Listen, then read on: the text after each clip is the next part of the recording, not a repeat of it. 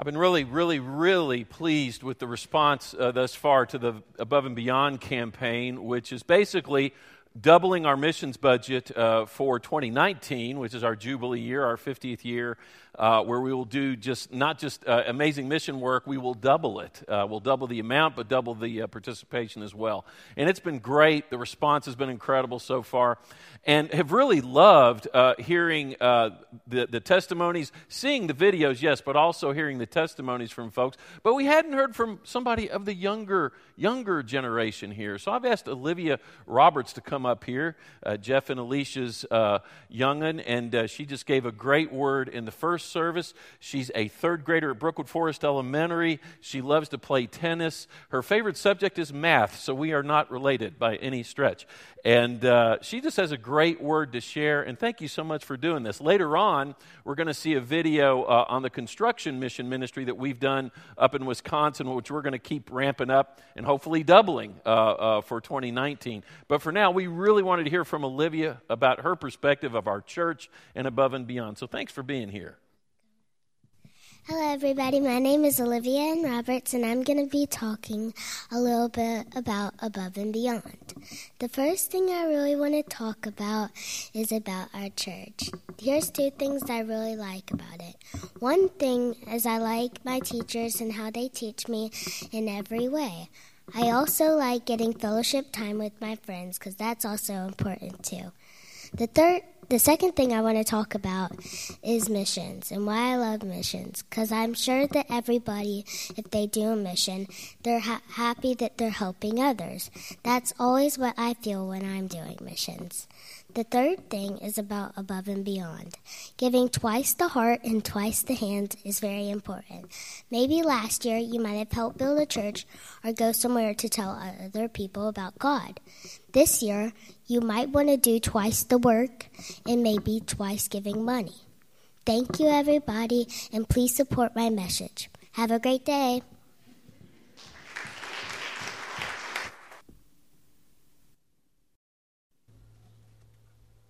When I think about the investment that has been made by Builders for Christ in the ministries of Jacob's Well, I am humbled. When I see how God has used the tool we have built together to impact the lives of thousands of individuals and family, I am in awe of God. Our city, Eau Claire, is a regional hub for medicine, education, industry, and retail. Our church campus is strategically placed on the border of two counties at the crossroad of multiple major interstates that lead to every part of Wisconsin. We have people currently driving over an hour to attend our services. We believe these factors set us up to be uniquely and strategically placed to impact this entire region with the gospel. There's a crisis in small town America. Churches are leaving and closing their doors. There's a spirit of hopelessness and even despair. There's a drug epidemic that is destroying the lives of families and entire communities. These towns need strong, healthy churches that will bring the life changing gospel to places that are currently underserved by the church.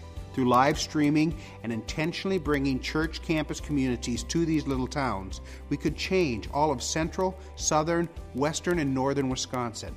The partnership Jacob's Well has had with Builders for Christ has been critical to the impact we have been able to make in the Chippewa Valley and in western Wisconsin. Over the past year and a half, we have had almost 250 baptisms. These baptisms represent men and women and entire families who have been forever changed and redeemed by the message and the life of Jesus Christ. We have seen our youth ministry experience a revival as we have moved from a ministry to youth to a ministry led by youth who are being prepared to impact their generation and beyond.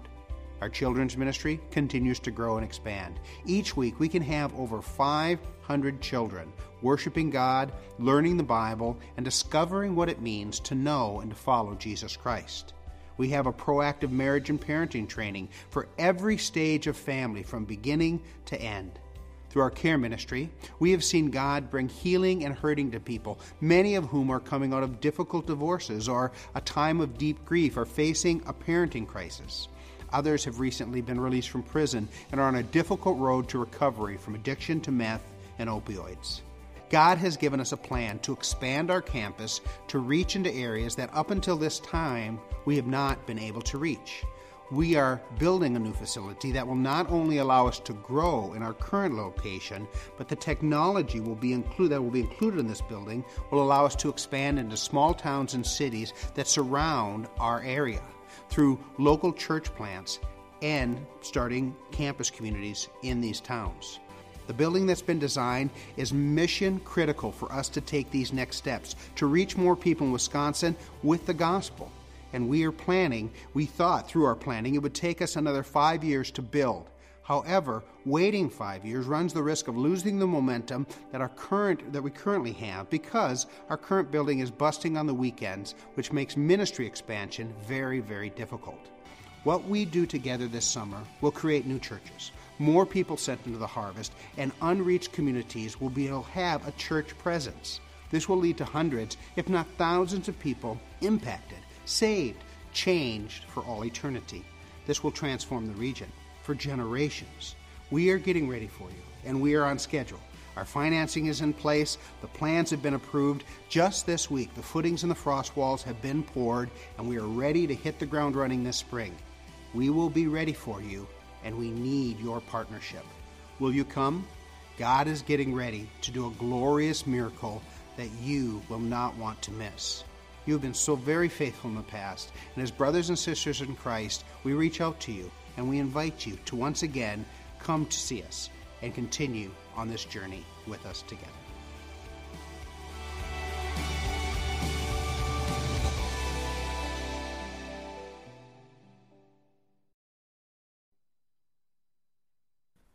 Today's scripture is James chapter 1 verse 19.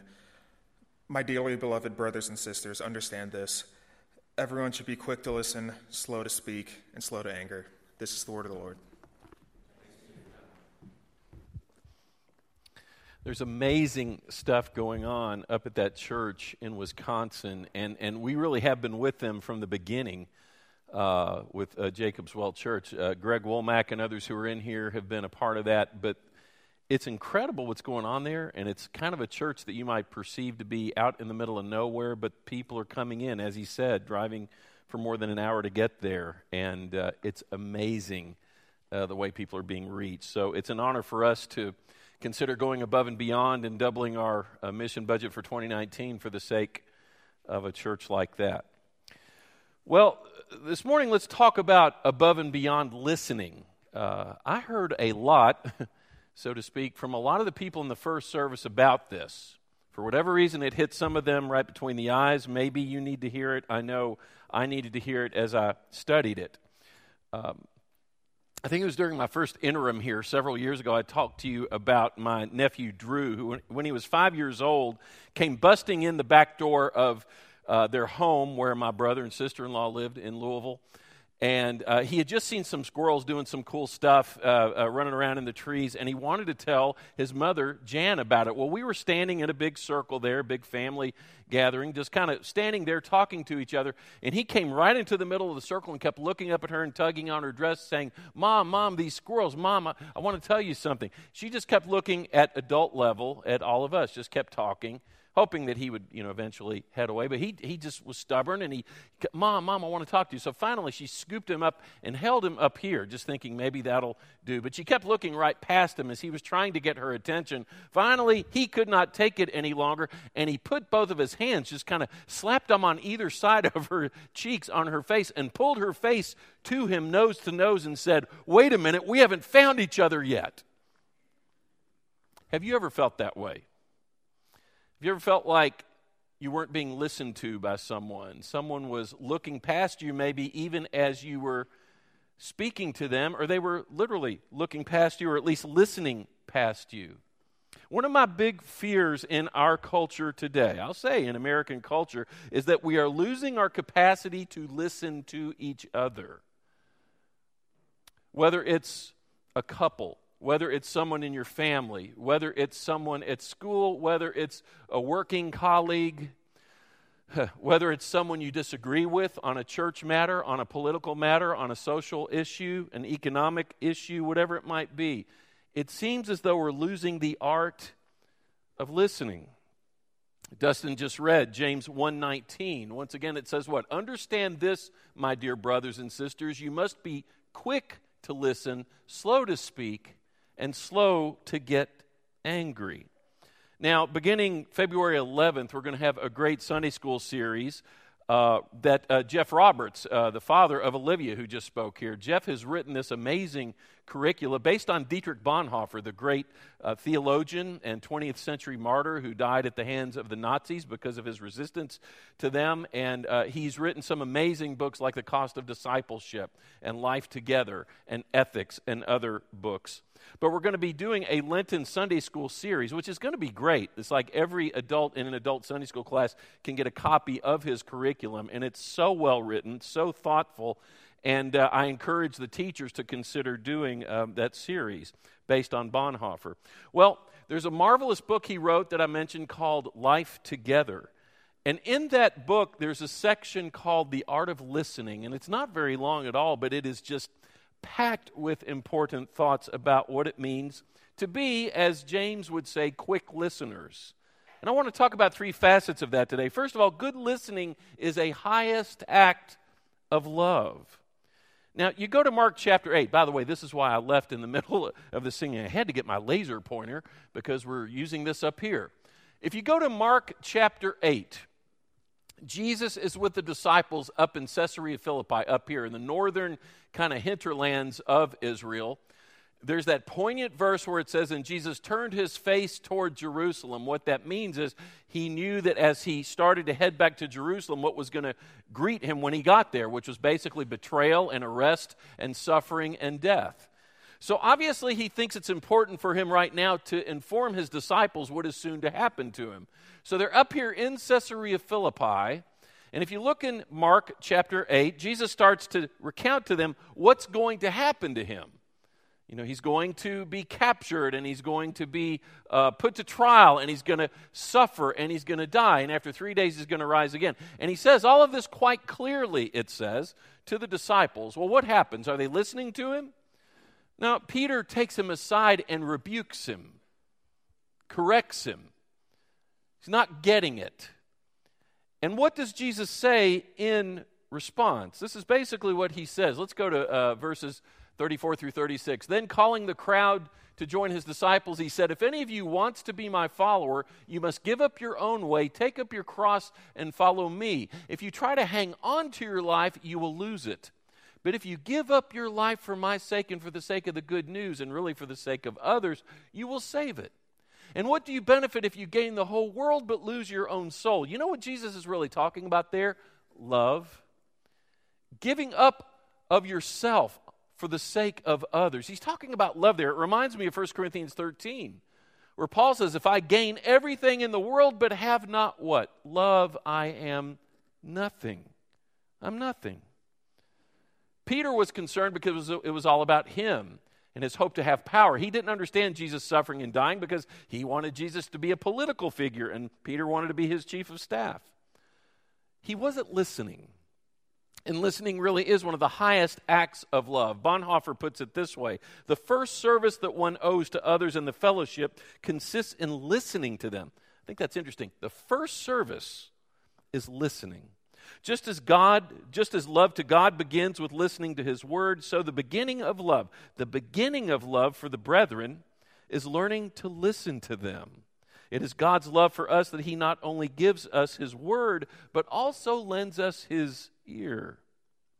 And let me say, to be a quick listener is also to slow down. You begin and you're ready to listen, but then you've got to slow down. It's, it involves dialing down your own self concerns, reducing your own preoccupations, and showing love for the one who is speaking to you, but you've got to slow it down. Chuck Swindoll tells a story so well that I'm just going to read it, and I think he puts it so well. He said, I vividly remember some time back being caught in the undertow of too many commitments in too few days. It wasn't long before I was snapping at my wife and our children, choking down my food at meal times, and feeling irritated at those unexpected interruptions through the day. Before long, things around our home started reflecting the pattern of my hurry up style. It was becoming unbearable. I distinctly recall after supper one evening the words of our younger daughter, Colleen. She wanted to tell me about something important that had happened to her at school that day. She hurriedly began, Daddy, I want to tell you something, and I want to tell you really, really fast. Suddenly realizing her frustration, I answered her, Honey, you can tell me, and you don't have to tell me really fast. Say it slowly. And I'll never forget her answer. She said, Then listen slowly, Daddy.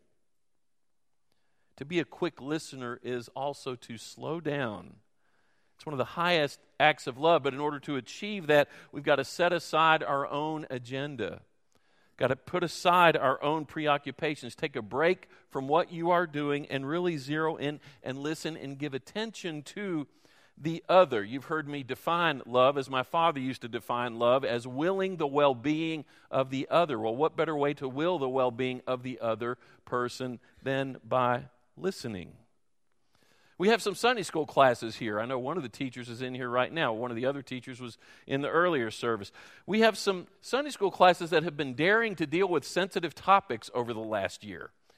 And uh, I've been really impressed by how they have been really committed to showing grace and good listening with each other. Because some of these are sensitive topics that, that are hot button issues, whether politically, morally, uh, uh, whatever it might be, but they are, they've been so committed to handling this in a way that shows genuine listening and not trying to interrupt or reply or set somebody straight, but rather to listen to each other. Uh, the deacons have done that as well. We've dealt with one or two really, really sensitive topics and uh, even had outside people come in to talk about them. And I've been so amazed by the sense of grace that people have shown. It, it really reminds me of one of my sec- uh, favorite verses, um, 2 Peter 3.18, which says what? Grow in the grace and knowledge of our Lord and Savior Jesus Christ. I love that, and I love that order. Knowledge is important to me. I teach a lot, you know, and I read a lot, and I think knowledge is important, but grace always comes first. I think Peter was intentional about that. Growing grace first, yes, and knowledge of our Lord and Savior Jesus Christ. And really, when we're listening well, we're emulating our Lord and Savior. I think Paul put it so well in Philippians 2, verses 3 and 4. He's talking there about emulating the mind of Christ. Let our minds be that of Christ Jesus. How?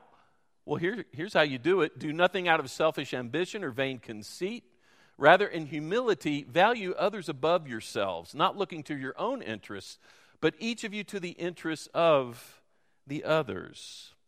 Bonhoeffer writes this Just as love to God begins with listening to his word, so the beginning of love for the brethren is learning to listen to them. Good listening is a highest act of love. But it's not only that, it's also a highest act of patience.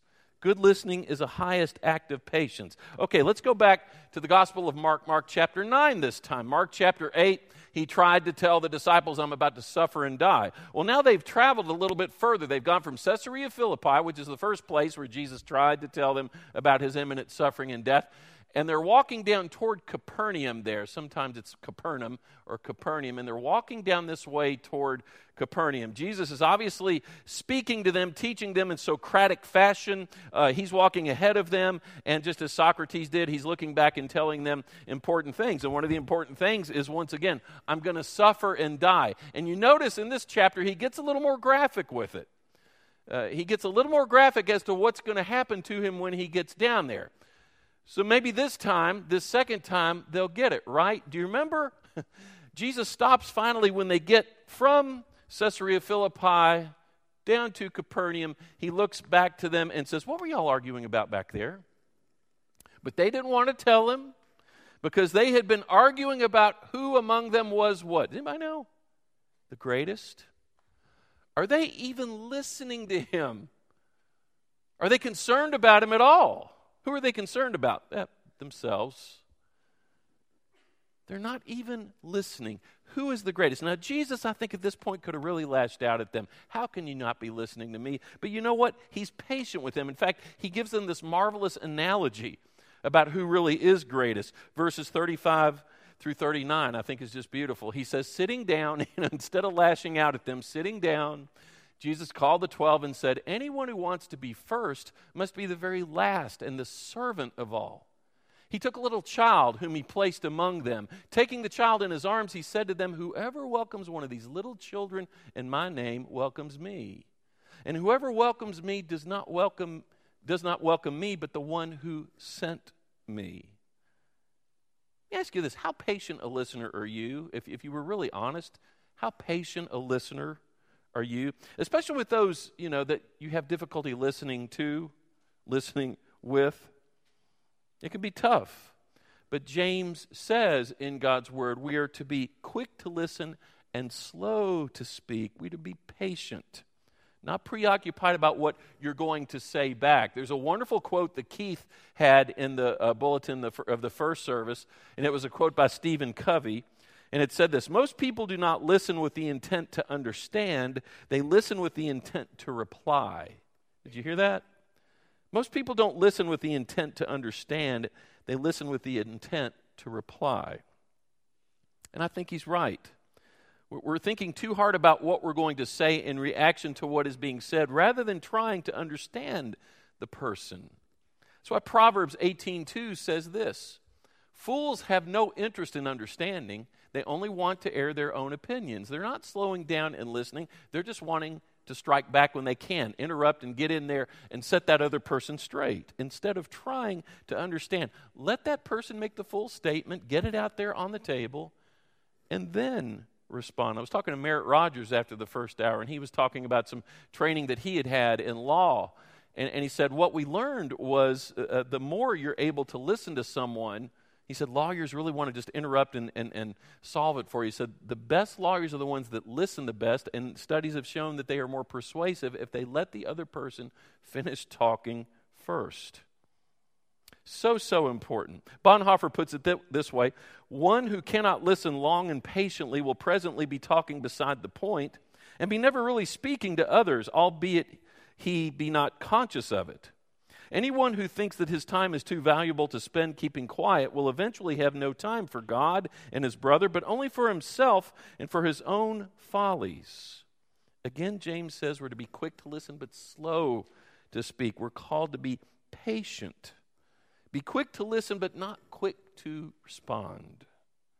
Curb that desire to interrupt because continual interruptions do nothing but, but start to fracture away at a relationship.